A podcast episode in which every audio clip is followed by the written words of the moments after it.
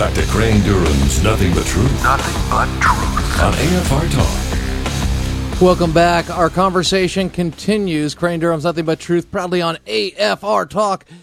And our conversation continues with the former mayor of Shiloh, Israel, author of The Islamic Tsunami, David Rubin. And David, we were talking about Syria versus uh, Libya.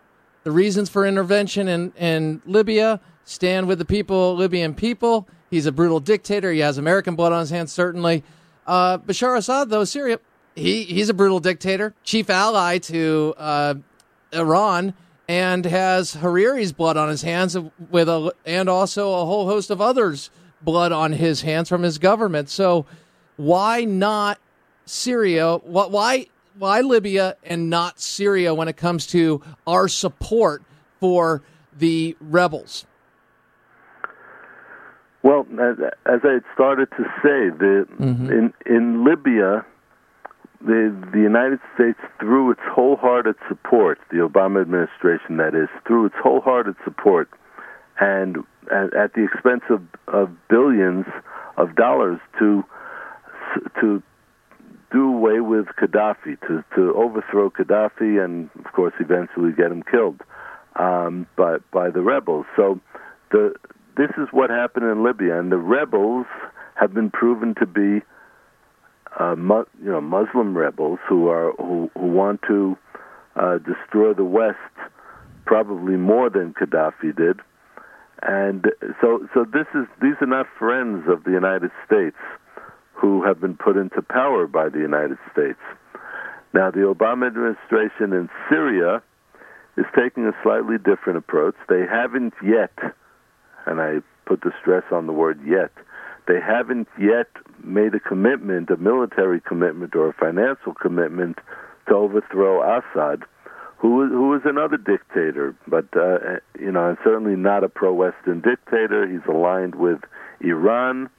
Uh, the the problem is that the Muslim rebels or the rebels in Syria are most likely Muslim radicals no less than the others. you have to remember there's a conflict, an internal conflict in the Islamic world between Shiite Islam and Sunni Islam.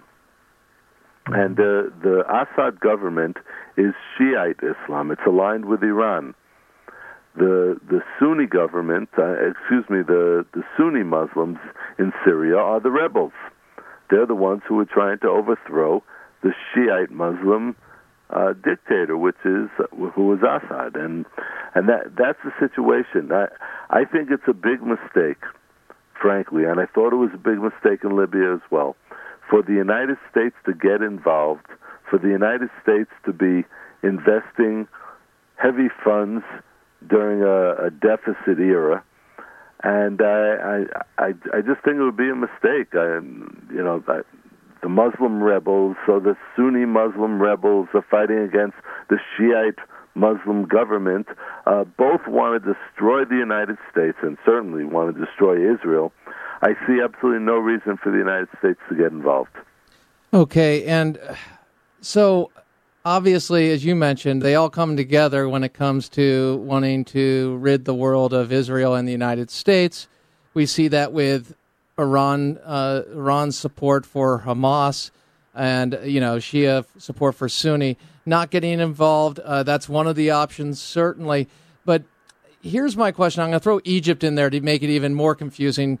But nonetheless, it, we're dealing with a comprehensive approach in forwarding a policy that secures not only the United States, but our number one ally in the region. Obviously, that would be Israel. And my sense is, hey, we have a uh, we have an interest in promoting not Islamists, not uh, not Salafists, not not people who are looking to destroy us, but genuine reformers. So we can aid and seek out those. We can make conditions on aid uh, when it comes to uh, the the practices of giving aid to those who would possibly get into power. And one of the places we could have done this a lot more effectively was in Egypt, but yet we what do we see there but the rise of the Muslim Brotherhood? So it seems to me long question, long way to get there, but here it is. President Obama said, okay, Arab Spring, Islamist winter, welcomed it in by not doing something, by not aggressively supporting